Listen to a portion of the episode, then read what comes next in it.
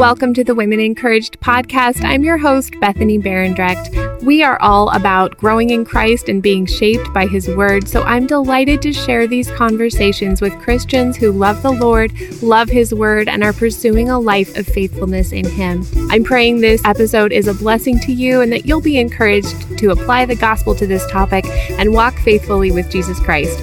Welcome to the conversation. Hi, friend. Welcome back to the show. I'm so glad you're here.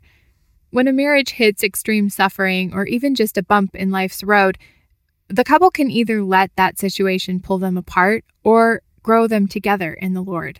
In this episode, my husband Alex and I sat down with Jeff and Sarah Walton to chat as couples about their experience walking through suffering and what God has taught them about Himself, showing them His faithfulness and growing them together as a couple.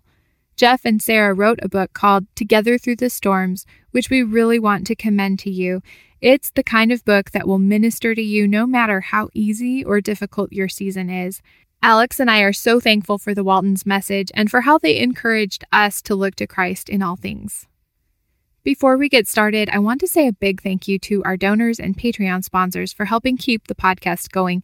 You have been an enormous gift, and we praise God for the opportunity to link arms with you and share weekly episodes of encouragement for Christian living with our listeners. You can find out about donating or sponsoring the show at patreon.com slash women encouraged. Let's jump in now to this couple's chat with Jeff and Sarah Walton.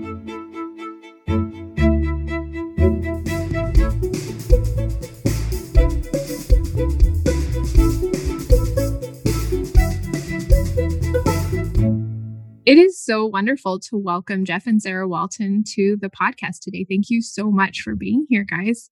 Thank you for having us. Yeah, Glad to be here. You.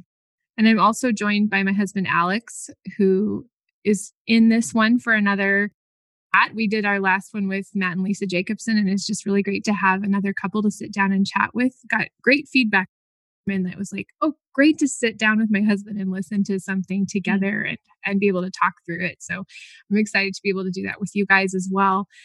Um, would you both introduce or each other, whichever you prefer, um, and just share with us just who you are and maybe some of your testimony as well, if you'd like.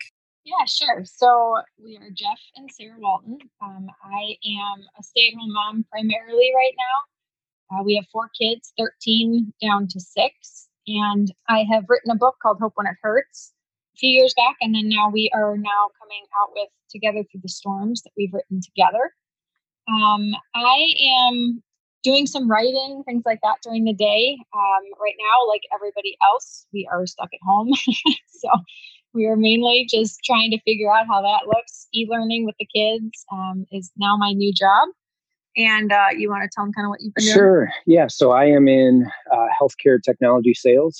Um, also, um, you know, enjoy leading men's Bible studies uh, through our church, and uh, currently in job transitions. So um, we're we've kind of been in that for almost about five months now. So unfortunately, ahead of the curve with all the pandemic and all the millions now that are facing that situation. So uh, we we understand we're we've been here unfortunately before about five years ago we also were in a, a job layoff and job transition. So that's some of the, the things that we had to certainly lean back on what we wrote and said all right now are we going to live out what we just uh, you know put down on paper? And that that news came back around thanksgiving and that was pretty much right when we were winding down all of our writing process and getting you know things ready to to launch here so it's been a it's been a long journey with that, and we'd love to probably even share just a little bit.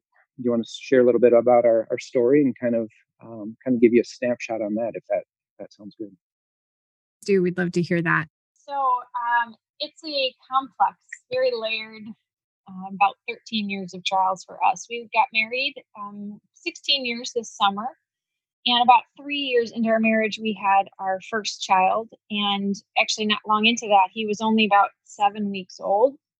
And he suddenly spiked a fever. And we had him rushed. He was rushed to the hospital because it was very concerning for his age. And long story short, it was five days in the hospital with horrible diagnoses that they they couldn't find what was wrong, but they thought maybe he had meningitis and then leukemia and then blood disorder, and it kind of went on and on from there. We ended up leaving the hospital without really any answers. Uh, all of a sudden, after heavy antibiotics, he started to improve, and they sent us home with an undiagnosed severe infection. So we kind of thought that was our trial as a couple. Yeah. We're like, we, we survived it. Um, but it really only progressively got harder from there throughout that year. He started to exhibit some neurological challenges that were going on that because he was our first, we didn't really know what that, you know, if that was normal or if he was just uh, challenging and he was strong willed. Yeah. yeah. So anyway, we just did the best we could with him, but he increasingly got more difficult, got more um, aggressive, was throwing things, would have very extreme long tantrums that ended up leading to restraining and things like that. And so we ended up having three more children throughout the about a seven year period or so.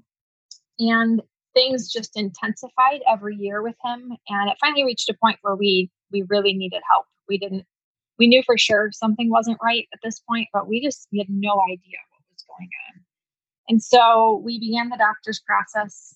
Uh, we ended up seeing probably 10 different kinds of doctors, and everybody would say there's something wrong, but they couldn't really tell us what. It was it was so complex and so layered, um, and he would look different one time than another, and so that was really our probably our most difficult journey of our marriage. It's it's continues to go on. The Lord has been gracious and He has carried us through. We believe He has given our son salvation in Christ, but he still struggles with um, neurological challenges and mental illness, and so that's been really really hard for our whole family. For him, he he suffers so much from that. Um, the Lord has already brought some redemption in showing him Christ even in that, but. Yeah but it's still really, really hard. We want him to be freed from that. Um, but the Lord has not chosen to do that yet. And so that was kind of one layer. Um, but I also dealt with a lot of chronic illness.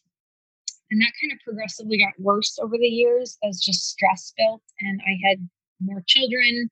He had a job where he was on call 24 7. So he was in and out of the house day, night, weekends, holidays, birthdays, anything. So I couldn't count on him. And obviously, for a marriage, that lends itself to tension and to stress. And so that was another aspect going on. And um, I kind of just get, got sicker over those years. And so we finally reached a point where we really couldn't we couldn't go on like that anymore. It was our marriage was starting to struggle I was barely functioning. I was almost to the point of bedridden, but he was gone. So I had to be dealing with restraining my son, helping my other three, always recovering from an incident or preventing one. It, it just was too much. I couldn't, I couldn't go on. So we were advised by many counselors, um, family, that we needed to make some really hard choices. And so, another long story short, uh, Jeff ended up changing industries completely to get off call. But that step meant that we were going to lose a very, very significant portion of our income. And so we had to sell our home that we had just purchased a few years prior. We downsized to a rental home, um, and he started that job. And it was kind of a it was a new beginning for us. Uh, we we lost a lot in the process, but we knew we needed it. And then that following years, when I got diagnosed with Lyme disease, and um, actually, that whole year, we had increasingly seen our kids all showing signs of different illness, um, joint pain, other strange behavior, strange symptoms that we couldn't really pinpoint. And so they all ended up getting tested and testing positive as well. And so we began this family journey of how do we heal from this mystery illness. Um, and then he ended up losing his job.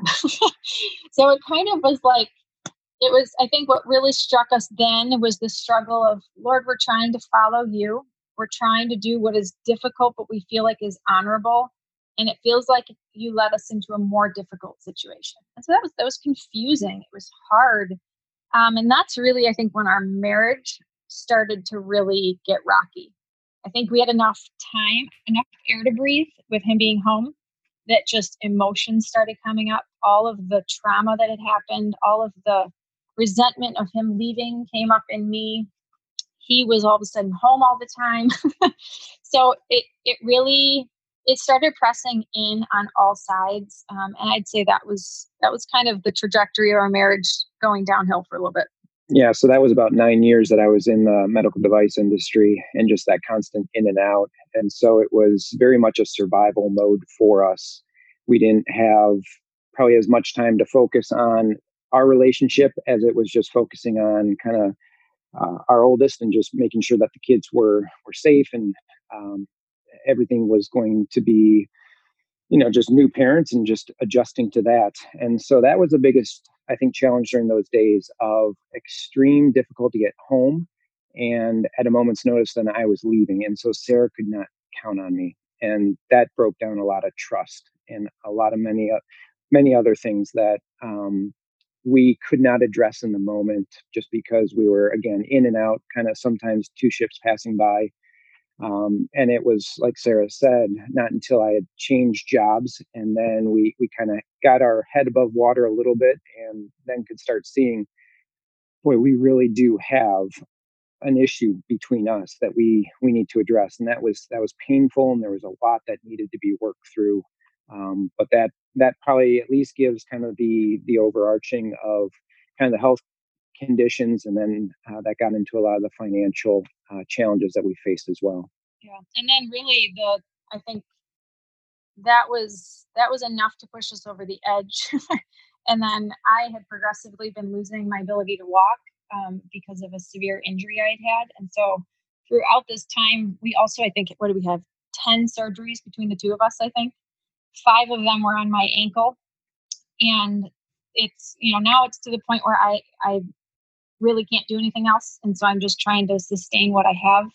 Um, but many days I, I can't walk on it very well. And so we've had days in a wheelchair days where i can walk again. And so that's kind of i think we wrote the book in that place because we wanted couples to know that this is not just we've reached the other side and we're going to tell you you're going to make it through and this is what you're going to learn we wanted to really meet couples in the midst of the challenges we face. And they don't have to be big, they can be the daily typical challenges we all can face the with stressors of life. And um, and we wanted to walk with people through that and say this is this is hard for us still but this is where we found the hope and the strength and the faithfulness of christ to be so sufficient.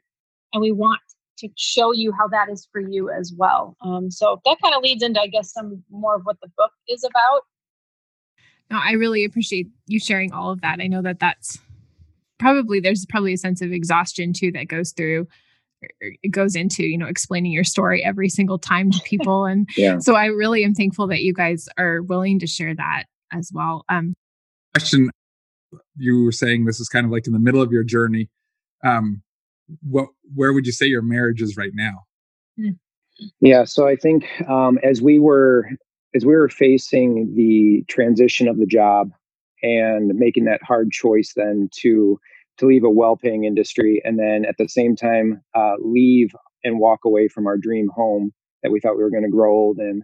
Um, we had then our youngest son um, kind of during that time frame as well. And so each pregnancy sarah's health continued to decline and that just again added different layers of stress and different layers of challenges in our family dynamics and just in our relationship.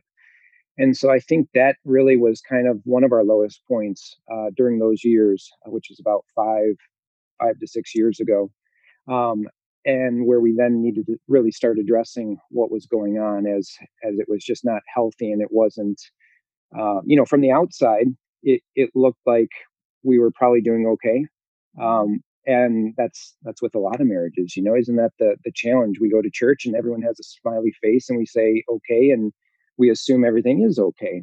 Um, so that's where we knew that we needed to to really get some extra help and some counseling. Um, and so by god's grace we had um, just a a long road but we've seen some incredible um, growth and restoration in our rebuilding of our trust that's been broken down um, and that's something that's still in the process you know that's that's going to be a, a process for for a while um, and continuing to work through just some of those things that uh, probably the bitterness and resentment of just you know you weren't there jeff when i needed you the most uh, and you kind of walked out when i was um, you know at times where i was really struggling with with my own health or with our son and in those extreme situations um, those were tough decisions where i was trying to do what i thought was you know best for our family and providing and, and being loyal to my job but at the same time um,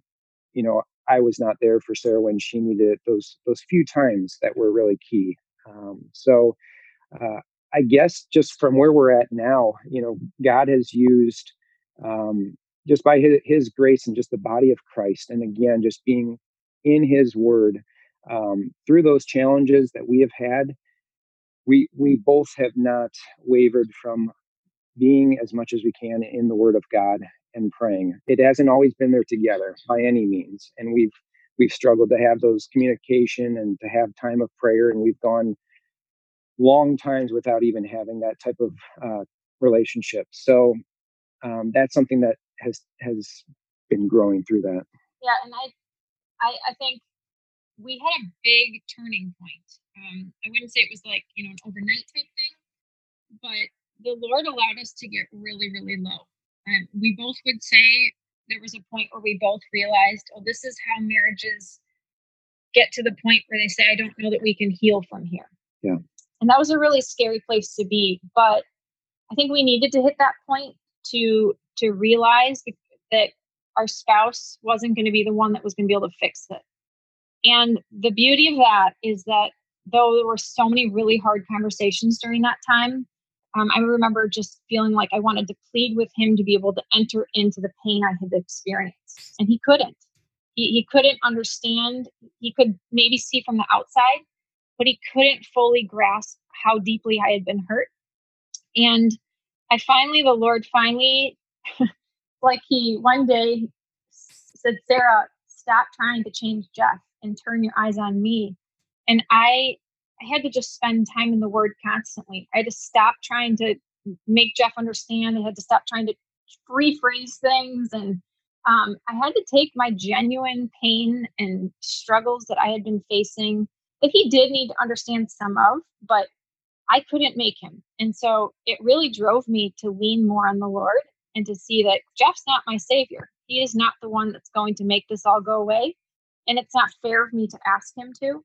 And so that really drove my my faith roots deeper into the word and i began just praying lord i i need you to one be the comforter that i know that only you can be. I i know you have seen the deepest darkest pain i've experienced and i know you want my marriage to be healed. And so i'm asking you that you would open jeff's eyes to what you see fit and that you would help me to trust you with whatever that may maybe there will be things he won't ever understand but help me to be able to rest in you in that. And he was really ended up doing the same thing. I don't think either of us knew we were doing that.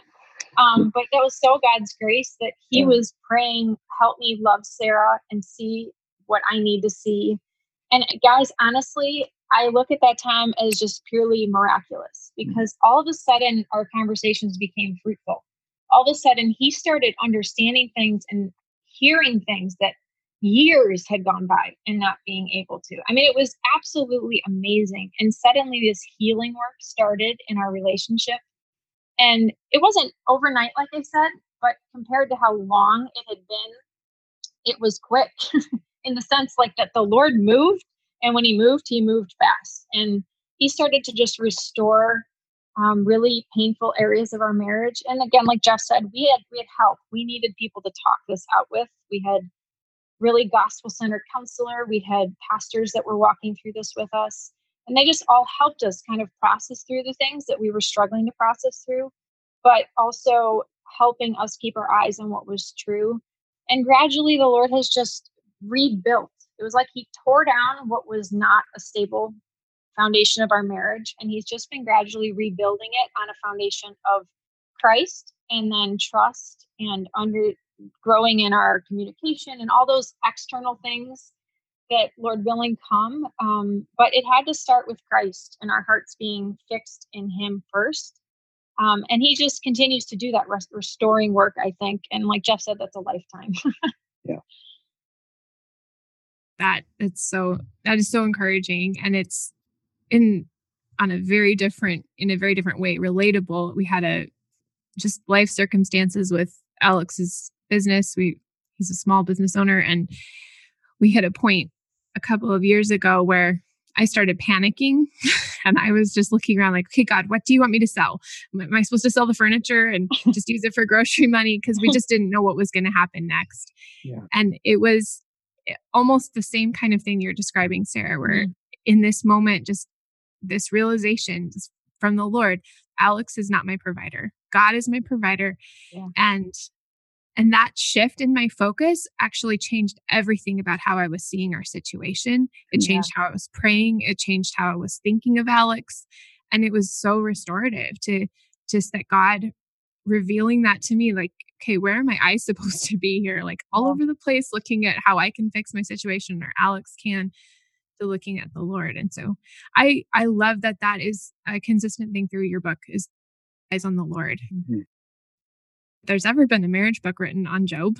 And that is something that fascinates me about this too. But I love that it's not just a book for, you know, if you have a, a bad marriage, if you have a difficult marriage or whatever, like literally anybody could pick up this book. Mm-hmm. I feel like our marriage has been, the Lord has been kind. We've had a healthy marriage. We've had our ups and downs, but um, I found the book to be helpful in a lot of different ways rethink maybe how I was thinking about something or or highlight a particular area of growth. Um, and I'm looking forward to finishing it with that perspective. But um, would you share about why you ended up choosing to write this based on the book of Job?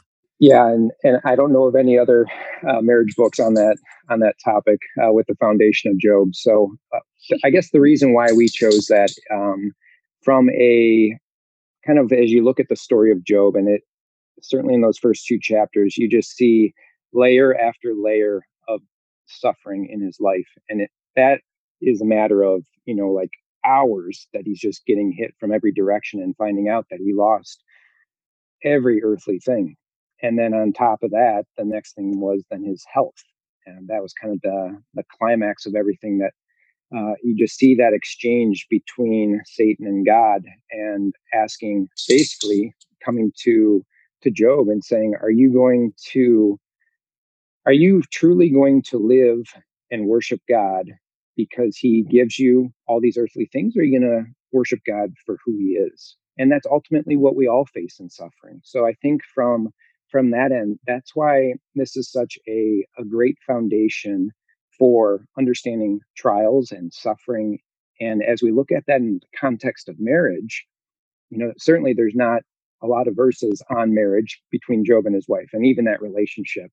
But what we can glean from that, I think, is so uh, so hopeful as we look at Job himself, how he responds to suffering. We get a small glimpse about his wife, how she responds. Then we get, you know, the bulk of the book is Job responding uh, in the friendships that he's surrounded by. And so that is like one long wait of questioning God, why is this happening? And wrestling with God and lamenting and just all these things that everyone's going through. And even now with a pandemic, how how many people are facing these why questions and God, how could you? I know you're loving, but this does not seem loving.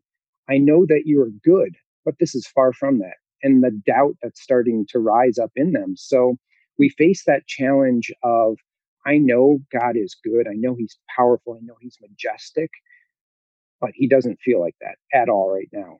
And so, what do we do with that? So, we try and give that framework walking through Job and want to lay out for you know 25 different chapters and they're they're really pretty short chapters. We try to keep it that way.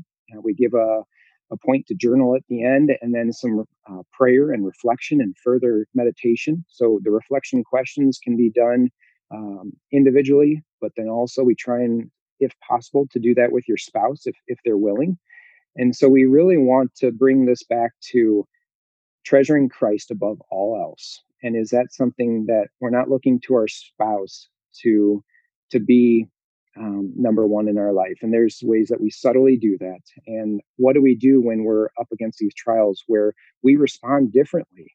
And again, we see that kind of in Job's friendships of of what that could unfold. So that's a lot of what we try to try to walk through with Job. Yeah, and also I think it fascinated us how much though there's not a lot of verses about Job and his wife or them, you know, the relationship. There's actually quite a bit you can glean from their relationship and very practically how we can actually have the same struggles. Even the fact of how they responded differently to the same trials. I mean, Job had all that happen to him, but it also happened to his wife. And I think we often focus just on Job and we kind of give Job's wife a really bad rap. Like she she didn't trust the Lord like Job did. Well, we don't always respond like Job did either. I mean, if I had all that stripped away, I I kind of can understand why she struggled to join Job in stripping down and worshiping the Lord. And um, so even just in the response to our suffering, you can see that, but also how his suffering impacted their relation, their relationship throughout. And I love there's one verse. It's funny because it's at the top of one of our chapters, and I I said if you read that, it sounds like a really weird verse to put up at the top, but it's like um, my breath is strange to my wife. I'm a stench to the children of my own mother. but that is the reality. If you are going through like illness or you have something that's separating the two of you um, for whatever reason, that can really feel that way. I mean, think about in intimacy, like if one of spouse is really chronically ill and feeling a lot of pain, you can feel physically separated from each other because it's really hard to connect because of what's kind of standing in between the two of you.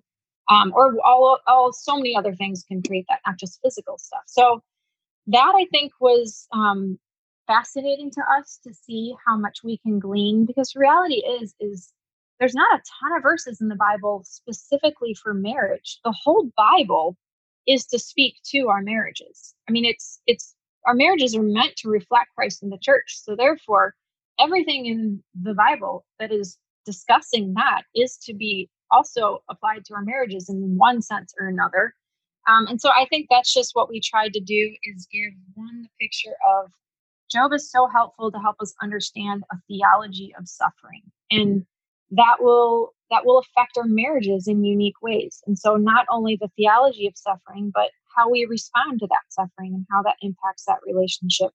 And then learning from him of how can we follow Job's lead and see how where he came to the point of of not just knowing about God or hearing of God, but seeing him. And that's ultimately where we all want to be but we have to um, we have to allow the trials we're going through to lead us there, to lead us to Christ, where He is the one that ultimately shows us Himself. Um, and so that's our hope. Our hope is just that it will be a unique take, I think, on marriage. Um, we've really longed for that when we were really struggling. We longed for a resource that just acknowledged how the hard things of life do take a toll on our relationship and this is not like a how to how to have a good marriage book this is like this is the nitty gritty of life. We're in it with you but we have seen god be so faithful to not only us personally but to our marriage as we have looked to him in it. So that's really what we hope to give to people. Really encouraging and um, one thing that I've, I've always found interesting about job was and it's such a picture of christ even though he was a he was a sinner god does say he was blameless and mm-hmm. then gives them all this suffering and it always strikes me that that was jesus right he was actually blameless mm-hmm. and suffering and it was used to save the world right, right. Um, and it wasn't the end of the story it was mm-hmm. it, you know the middle of the story looks pretty painful it looks pretty awful yeah and the the end of the story was resurrection um, and ultimately that's really what's amazing is god gives us this for a reason and it's yeah. to glorify him but it's also so that we would be brought to new glory and that's i think what's interesting about um, reading your story and hearing about the testimony where you're at in suffering it's not the end of the story right. there's more i love mm-hmm. those yeah. stories over and over again yeah praise praise god for that and that's i think what we can see throughout job is just that's the that's the hope that we have and that framework that we bring out also through uh, lamenting. You know, Job is is really bringing those questions to God, and then ultimately, if we don't bring our pain and our, you know, what we're wrestling with to Him, we're just going to be running in in circles, and and there's no way to escape that And so what lamenting does is takes you takes you from that pain and then that grief and what you're wrestling with and it's supposed to give you that exit off into trusting God again. And if you're in his word and praying and just just talking to God with whatever it is, whether it's a, a little disappointment that happened today or whether it's something major uh, that you may have just lost. Um, I think we see that and we know then as Christ followers that our we have a floor to our suffering as Pastor Mark Vroegop, uh, you know, we've heard him say, and that's so helpful to think that um, we know that our suffering cannot go beyond you know what christ already paid for. And so for a non-believer they have no floor to their suffering. The worst is yet to come. And so i think that's where we can cling to that hope that boy we have a savior who has gone to the cross for us paid that price and we know that it cannot get worse than what our best days are yet to come and i think that's what we see in job and that's the hope of lament no matter what you're going through right now. Mm-hmm. i i just want to encourage uh, those that are listening to to don't you know don't stop talking to christ. Bring whatever you're going through. He wants to hear this. Read scripture because it is so eye-opening to see job mouth you know you can just picture him speaking these words to god and i almost get you know shivers like you just said that to the Lord Almighty.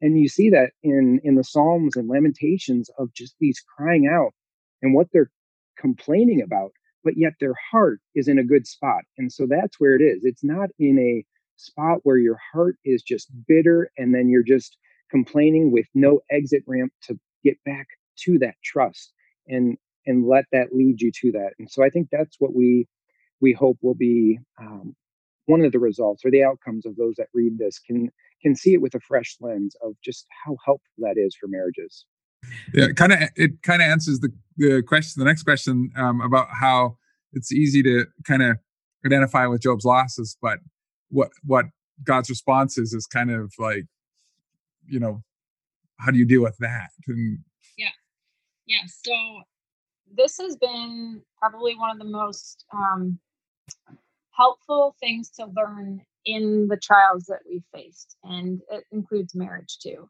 is you know what's the first thing you know when suffering hits we all want to say why. We want to know why are you allowing this lord? It just doesn't we can't make sense of it because there is no earthly sense that could possibly come to some of these things that we could say okay god you say you work all things together for my good well i can't even fathom how this could possibly be for anything, any good whatsoever.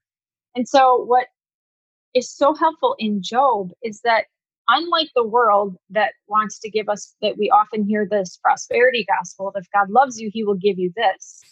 Here in Job, we see God not only completely blows that out of the water, he doesn't even give Job an answer as to why he allowed his suffering. So he let Job come to him and pour things out. But that didn't mean God gave him the answer as to why he was suffering. And what does that speak to us? Well, it shows us that God simply wants us to trust him for who he is.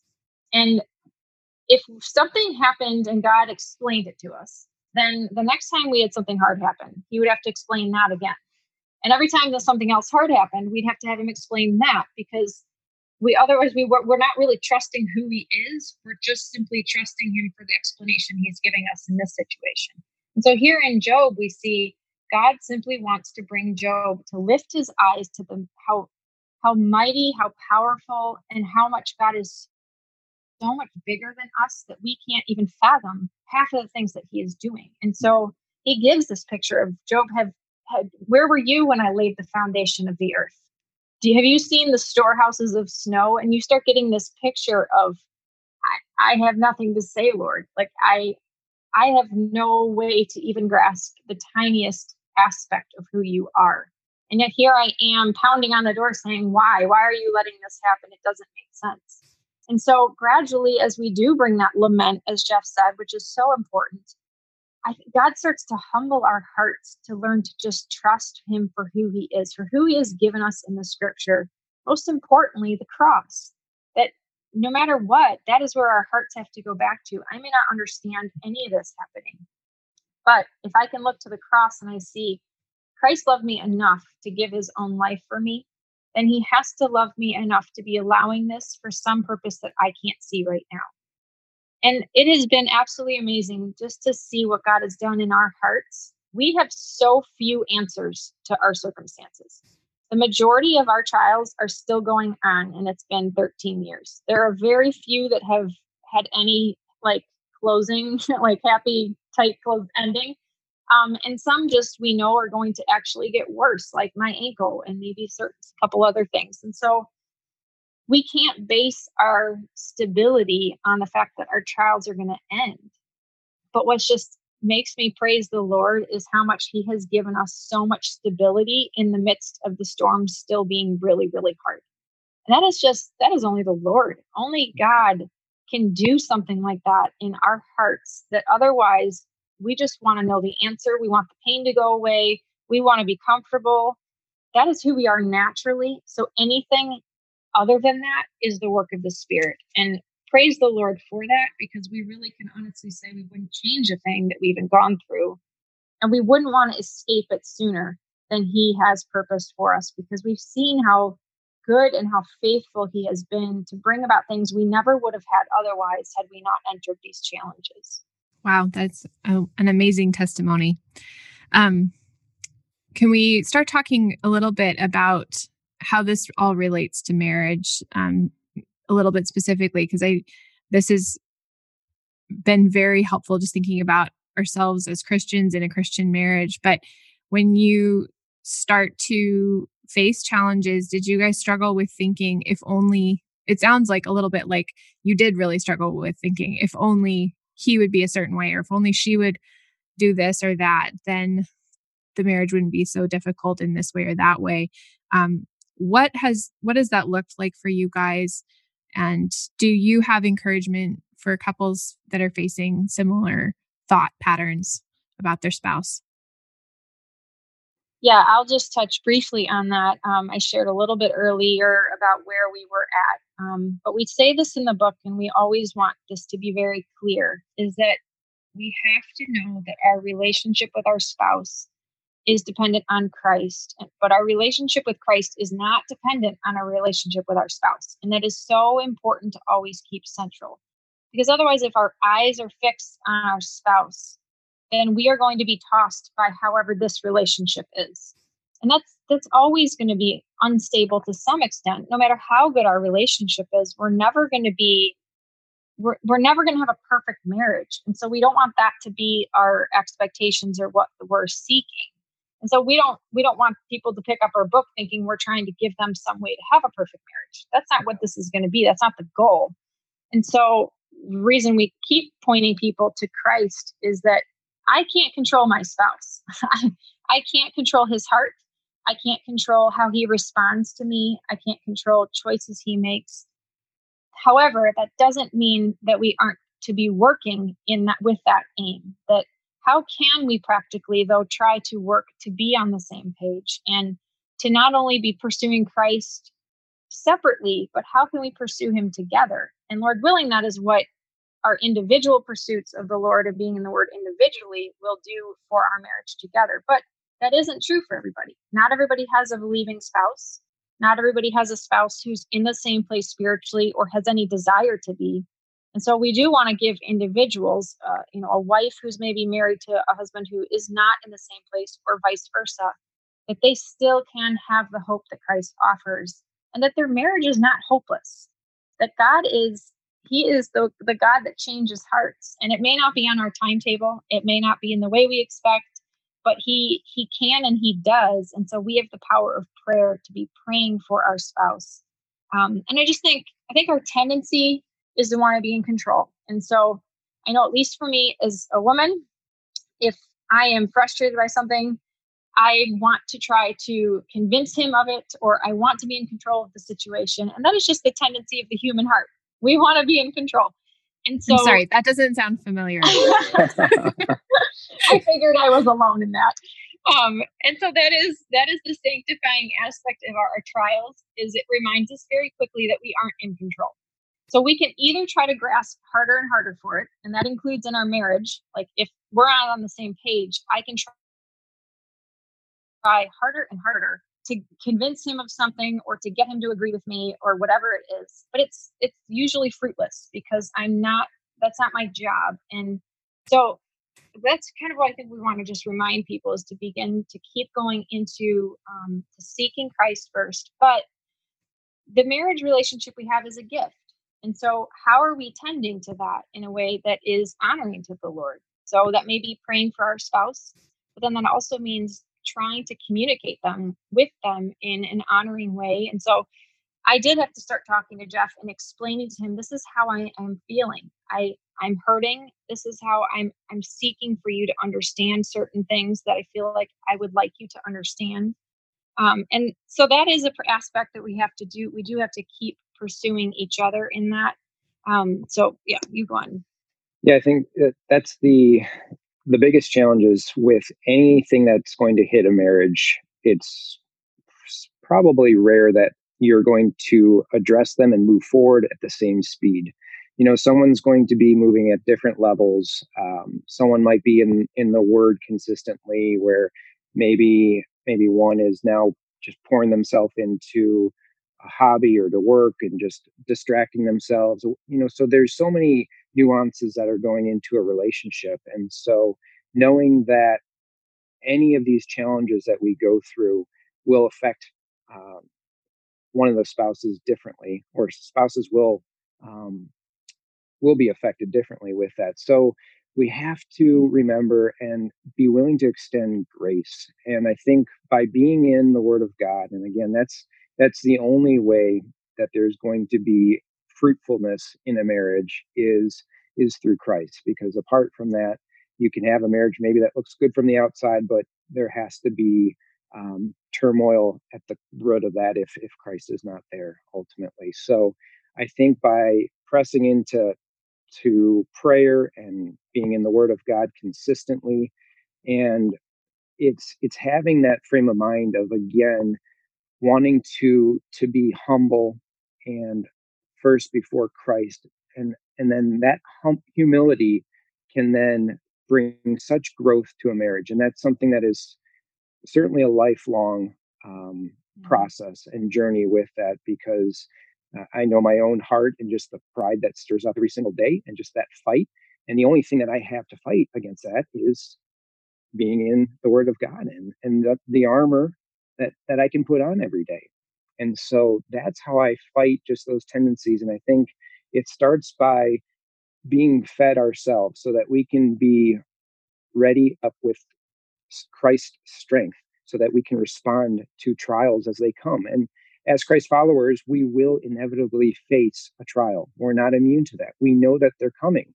For some, they're going to be greater degrees than others, but how can we proactively be ready for that in our marriage? And that's why I think our book um, really can deal with any level. And we hope that some that are just married for you know a year would pick it up, even if they're not in a, a trial right now, because we want this to prepare them. I wish we had something that could really look at some of these concepts uh, 15 years ago. And so then also people that are maybe just coming out of a, a, a rough season. And then there's going to be a lot of us that are heading into one in the next couple months or in another decade. So that's, I think, just heading into that, knowing that prayer has to be at the core and Christ has to be our foundation. Apart from that, um, we know that trials will be greater. Yeah, and just lastly, I think really practically, um, I remember even in the writing process as I was thinking through how grief affects us differently. So in the writing process, what I it just came to me as I was writing, I was writing the chapter on grief, and I was thinking about how grief has really affected us differently. And it was so helpful for me to think about, you know, so many people refer to the term of when something really hard happens, you feel like you lose a limb. Like that part of you just changes. You're not the same person. When you go through something really difficult, it impacts you in so many different ways. And you are, you're changed in one way or another. But it's really helpful to remember that so is our spouse. I think we can just see ourselves as being changed and then expect our spouse to be the person that we thought they always were. But they're grieving too. They are trying to navigate something new also. And so just extending so much grace to each other in these seasons that we're not going to do it pretty all the time. It's we're going to have lots of times where we're not on the same page, where we are misunderstanding each other, where we are speaking out of our grief and saying things that end up being hurtful unintentionally. So just being really filled with grace in the marriage and being patient with each other that this is not an easy process. We signed up thinking probably life would be easy, but it's certainly not. So um, I think that's just been helpful to remember to um, give that, be patient with one another. It's very moving. we have, um, yeah, we've just had varying levels of different things going on. And, you know, I think everybody is right now. Every couple right now is facing yeah. something related to trials and sufferings right now at, at this point in history because of what's going on in our world. And um, yeah, I'm very encouraged by that. Hmm. Yeah. Um, question for Jeff. It's something maybe you can speak to that, uh, you know, being a provider and being somebody who, who most Christian men I know take it very seriously, providing for their family, which means, you know, if you have to have a job like what you had, yeah. and then having to make a decision to be at home.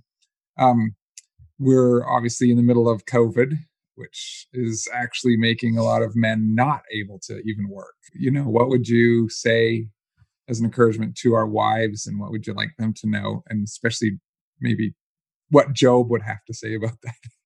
Yeah, so that's, uh, you know, I know that is something that I have wrestled with. Certainly, being being the sole provider, Sarah's uh, fortunately been able to stay home with the kids and having a having a job that um, you know paid well and coming from that industry where um, again from the outside things looked good we were we were building in our our career and building um, you know moving up to bigger homes and um, with to be wise with our finances and really wanting to be good stewards with what god has given us and then ultimately it was the work of of God on on my heart again of just seeing that what that job, no matter how great it was, what that was doing to our family. Um, starting to strip away that there is nothing that I could have in a job and financially rewarding as that could be that would uh, bring me happiness because I saw what it was doing to my marriage. And I saw that we had to drive two cars everywhere um, because I was on call. And so at a moment's notice, I'd get a page and I'd have to go into uh, surgery as an orthopedic trauma consultant. So that was a challenge of uh, I can't tell you how many times it was an important date that we were we were going to, and then I had to bail and, and go go work. Or Sunday morning, step my step into church and I got paged, or halfway through the service and I got paged, and then I was gone for five or seven hours, and there was our day. And so that really took a, a toll on on me and i think by christ working in me um, showing me kind of where i really need to place my value and not that i was trying to make work an idol uh, I, I really enjoyed it but i think seeing ultimately i was not leading my family in a way that i wanted to. And so only again by the grace of god and give me the strength to make that tough decision and walk away from that um, you know he he's blessed us for that i think for making a tough decision. And that blessing doesn't mean that i've i've got another job that has been uh, just as good because i've i've been in two jobs since then that i've i've lost. And um, it's through company layoffs that i've been a part of. So things haven't gotten easier from that standpoint but i guess i would just try to encourage first the men to not look at it from a circumstantial standpoint as with anything that we're going through that if you are losing your your job or if your um, your pay is getting cut right now just because of the pandemic and and how that's impacting uh, you're providing for your family and that's a trickle down effect into every other area of your marriage because that stress uh, just builds up and that's so consuming for us so that's all we're kind of thinking about and we're working all day long so i think from that standpoint I would just press into to the men and and have them see that we need to rest that Christ is sufficient and that He has enough for us. Uh, that doesn't have to mean that our same lifestyle is going to continue on, but we we need to know that Christ will provide for us, and that's that's our needs, not necessarily our wants. So being able to again say, Lord, whatever it takes. This is a prayer that I've prayed, and great suffering has come after this because it, it's it's a really hard prayer. But Lord, whatever it takes, give me, you know, it's let you be my greatest delight. And whatever it takes, keep me dependent on you. And it's whatever it takes, Lord, let my heart be abandoned to you. And so that is, if I truly mean that, then when he takes something, I need to live that out. And that's that's wrestling with God. That's crying out to him of why are you doing this? And then reflecting back, oh yes, I answered or I asked for that in a sense because I wanted more of Christ. And that's ultimately what he's trying to bring us. It's not because he wants to have us suffer or to give us some pain and put a thorn in our side just so that he can sit back and just not feel anything from that. He grieves with us.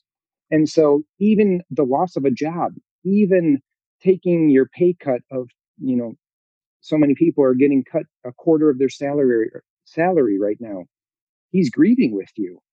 So let's take a step back and see our circumstances not in light of what we're losing and just simply say be angry with God, but take that to Christ and let that work towards seeing that there might be something greater in this loss. And that's so hard. I realize that. That's easy to say, it's hard to to live out. And it's a daily fight. It's a daily battle. It's a daily wrestling. It's a daily being in the word of God because it doesn't happen easy because we're fighting our flesh. So I think that's that's a challenge I guess I, I would say for the men and for the women, for the spouse. I would say if you can uh, Sarah has done this to me of give me space to um, to work through this and not not continue to nag of you know right now I'm out of a job so she's not nagging me of well why aren't you doing this or why aren't you doing that and when are you going to get a job? But it's praying for me. I know she's doing it on her own and we're doing it together and trusting that I am putting in and I'm pouring into everything I can. And so I think that's going back to the grace again of just giving your spouse grace and having that communication um, first and foremost with Christ, but then with your spouse. Yeah, and also for the the wives, or this can be either you know whoever is working maybe is um, has lost an aspect of something that they were really invested in. I think it just comes back to also realizing when anything major changes in our life, it shakes what we identify in. We, we usually do identify to some extent in something we've poured ourselves into.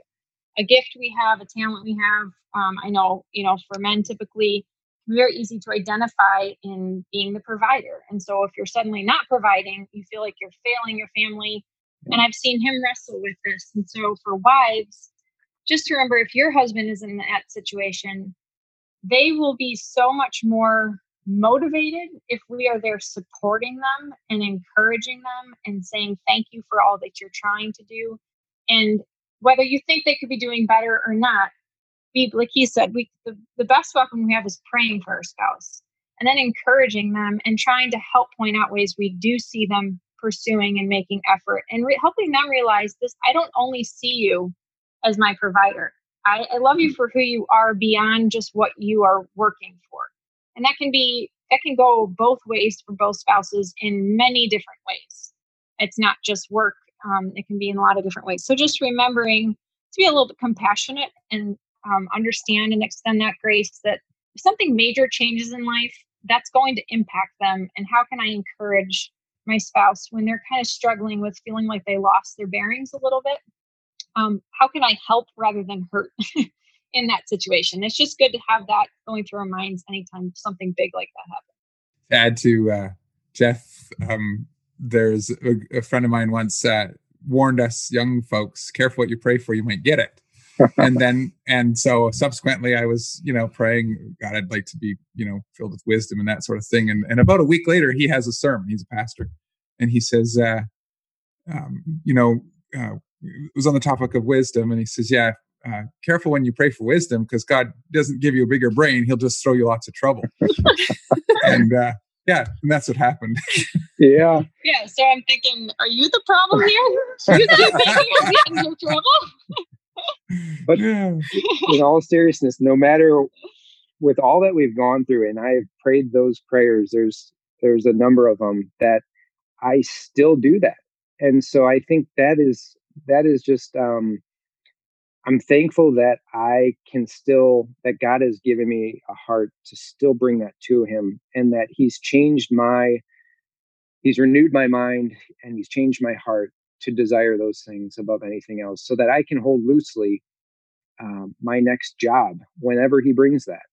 And whatever it takes I I can know and I love this quote by Spurgeon that if God ordains a 10 it's not going to rise to an 11 and it's not going to shrink to a 9 and so if I can walk through whatever I'm facing and know that if I am trying to be faithful and obedient and follow Christ, it doesn't doesn't equal easiness, but it it will be it will bring comfort because I know then that there is not going to be a day too soon that he's going to provide a job for me or that he's going to withhold that because he's still teaching me something along that way and he's he's allowing that suffering to remain because there's still work to be done in me or and, he's got something that he's wants to provide for us but yeah. it's just in his timing that we can't see what he's doing you know i think there's a lot of those things yeah sometimes we can just think i mean he is always teaching us things but i think we also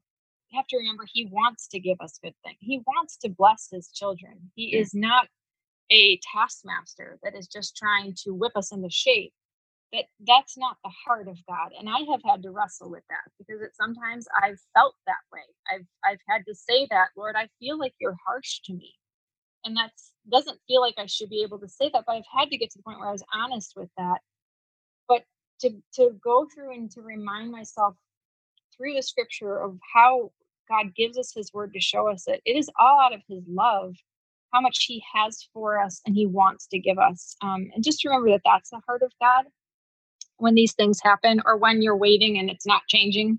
Um, it's good to be, like Jeff said, to be asking the Lord, what can I learn? How can I grow in this? But also to trust that He has what is best for you and He wants to give what's best for you. It just is not always in our timetable. it is so I'm so thankful that we've gotten to have this conversation with you guys and um so blessed by it. Such a life-giving and encouraging conversation. And Thank really you. looking forward Thanks. to sharing this with with our listeners. Um, before we close, I want to ask you about waiting on God. Um, that's actually one of the chapters I found to be the most moving for me personally. Um, can you talk about that? Why why is waiting on God never something that we're just doing passively, idly? What what's happening there? Yeah, and I'm glad you brought that up because that is a real important chapter because every couple is going to face waiting. And again, that's just like trials. It could be something small that we're waiting for, and it could be something that could be a lifetime that we're waiting for. Um, so there's everything in between that. So I think first and foremost, we want to we want to remember that uh, God glorifies Himself in the waiting. And again, coming back to that, He's not going to delay further than and longer than what he needs to. Um, and ultimately, we see that all throughout Scripture of where God delays, and it's so confusing as to why. But now we have we have Scripture, which is such a gift to look back and we can see through that delay how how God was glorified even at a greater level. And so, first knowing that delays are not a, a sign always of um, you know discipline or it's not always a sign of something that we did wrong but that there are those seasons where delays can be that god is glorifying himself through that and i think if especially when we're seeking christ first and foremost and secondly you know i just would say that um, god is working far beyond what we can imagine and he's active in our waiting. And we see that so much in the story of Job. You know, Job is crying out and he's trying to wrestle, as we all do, with uh, what is going on and why is this happening and this makes no sense and I want control and I don't have control. So what am I going to do? And that's ultimately, as we look through the story of Job, that one long wait through you know almost 40 chapters, um, and then bookend on the other side of a couple chapters that get outside of that waiting. That Job is really trying to be taught by God of who he is and that he's working 10,000 things right the second that we don't even know because just our minds can't grasp that, even if he told us a fraction of those. And so I think remembering that how small we are compared to God is is something that we need to come back to in our waiting that God is actively working he is trustworthy and we need to we need to rest in that that he's he's sovereign over all that and so I think the third thing that I would just say is to remember that uh, we need to remain active. Waiting is not a passive, um, something passive that we do, and we just kind of wait for something to plop in our lap. Or for me, I, am just going to uh, not do any work or, or network as I'm looking for a new job, and I'll, I'll just expect God to give me a job when when it's going to be His timing. No, I have to actively be pursuing Christ. Like right now, I'm wrestling with God, what do you want me to do next? I don't know what that looks like.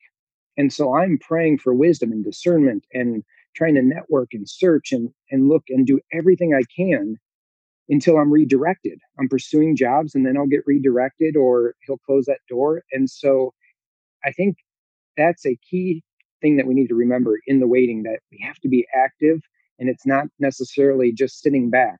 It's pursuing God and with the wisdom that he's given us. We're not just robots. So remembering that we can use his word and the, the wisdom that we have and the counsel of others and our spouse to continue to move forward in that waiting. Well, thank you guys again so much for for this and for sharing that encouragement and that wisdom for us. All right, my last question I ask every guest, and that's what is the Lord using in your life lately? Something that um, maybe a verse or a person or passage or book or something that um, he's been using in your life lately to encourage you in your walk with him? Oh, yes, that is a that is a good question. There is so much I feel like that is going on all at the same time. Um, I actually have been just reading. I just went through this the other day. Um, Psalm 130. Let me get to it really quick. And I, interestingly, it was one of my favorites. it was kind of on the, I was thinking through the Lord just gave me this of in seasons of waiting, which has been felt like almost our whole marriage of some in some way. And the waiting, especially knowing that um, maybe what looms in front of me could even hold something worse.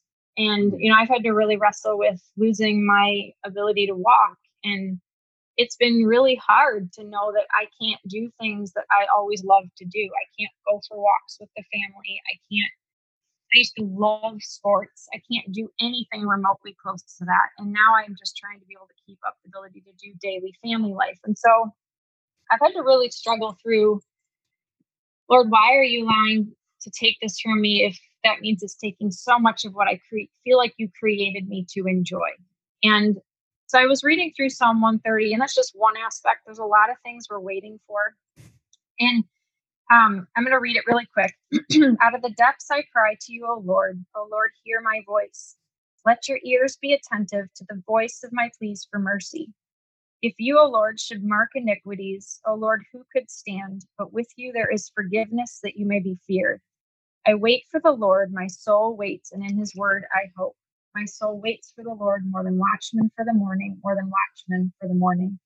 O Israel, hope in the Lord, for the Lord is there. For the with the Lord there is steadfast love, and with him is plentiful redemption, and he will redeem Israel from all his iniquities.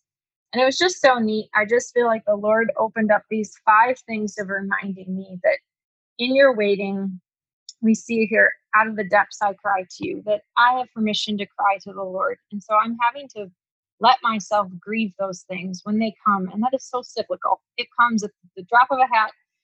can be every day sometimes at a different point at different levels and that i have his ear he wants me to come to him with what i'm struggling with um, and then to remember that the greatest need i have is my forgiveness and that i have to rehearse this to myself that who could i st- i could never stand before the lord but christ has saved me from my greatest problem which is my sin it is not my ankle and i have to remember that when all these circumstances are happening um, and then as my as I wait for the Lord, I have to hope in His Word. I have to keep going to His Word and letting myself be comforted and encouraged by the promises that He has given me. And it's really easy to start fearing things and letting anxiety take over. So I have to continually be going back to those promises. And then I have to watch for Him. I have to remember that He is showing His faithfulness all the time. I just have to look for it. And it like it says watchmen for the morning i mean like jeff was saying watching waiting for the sun to rise like more than the expectation that the sun's going to come up again i can watch and wait for the lord and that's in one way that's that he's going to redeem all this he will one day return and redeem all of this but even now in the little daily needs i have and the ways he provides and just reminds me that he sees me as I'm watching for those things, I am so blown away by how many ways he shows me that he cares and that he wants to fill me in ways that maybe I not making my ankle get better, but it's in so many other sweeter ways. Um, and then lastly, that out of his steadfast love, that redemption will come. And praise the Lord that this is not the end, that no matter what we lose in this life, it is temporary. And that is the hope that I keep having to like just grasp onto that our son may not be healed in this lifetime. I may never have a body that's restored. We may never be wealthy. that's not where we may always be struggling.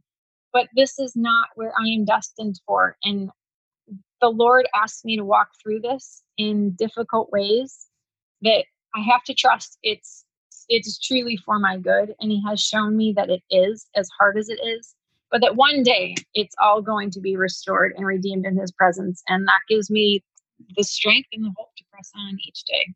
That's beautiful. Thank you so much. How about you, Jeff? yeah, no, that's a that's a great question. I think one of the things that I am learning, and I think that is just such a again such a lifelong process of you know everything that we kind of just wrote in this book. I feel like is is coming up again and, and just stuff that I need to continue to learn. And as we're going off kind of just what we talked about on the, the waiting aspect and not having a, a job right now, that, that certainly is bringing me to a point of a, another layer of dependence on Christ and holding things loosely. And so I think, you know, one of the verses that I love that we pull out in in the chapter on waiting is from Job chapter 6, verse 11. It says, What is my strength that I should wait? And what is my end that I should be patient? And so, as we try to unfold in that chapter, what does that verse mean? Um, you know, I think it's so helpful to think, you know, the first part is, What is my strength that I should wait? And we answer that with our Lord and Savior, Jesus Christ. Christ is our strength. It's not me that can wait well.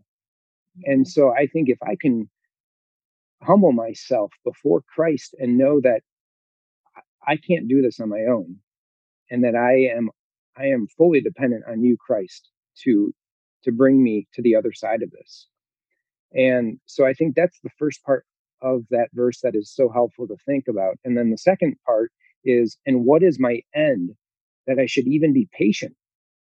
You know, and I, we answer that in in the book with the promise of the glory of God,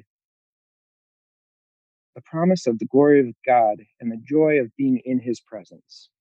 And so, as we're looking forward to where is our promise and where is our hope really lie in, my hope is not in this earth, because if it is, it's just going to be a lot of disappointment and a lot of pain. But my hope is beyond my circumstances, and my joy is in the presence of Christ. And so while I look forward to being in the presence of Christ, that is that is the the peak. It's not all those things that come along with Christ and again just the no more pain, no more sorrow, no more suffering. Those things are going to be incredible. But when we can look and we can have the framework and the mindset that being in the presence of Jesus Christ, that is why I can be patient. And it's it's not something that I'm patient today and I'm good for the next decade. It's like everything else in the Christian life. It is a daily needing to be reminded of this and coming back to his truth and rehearsing that over and over in my mind.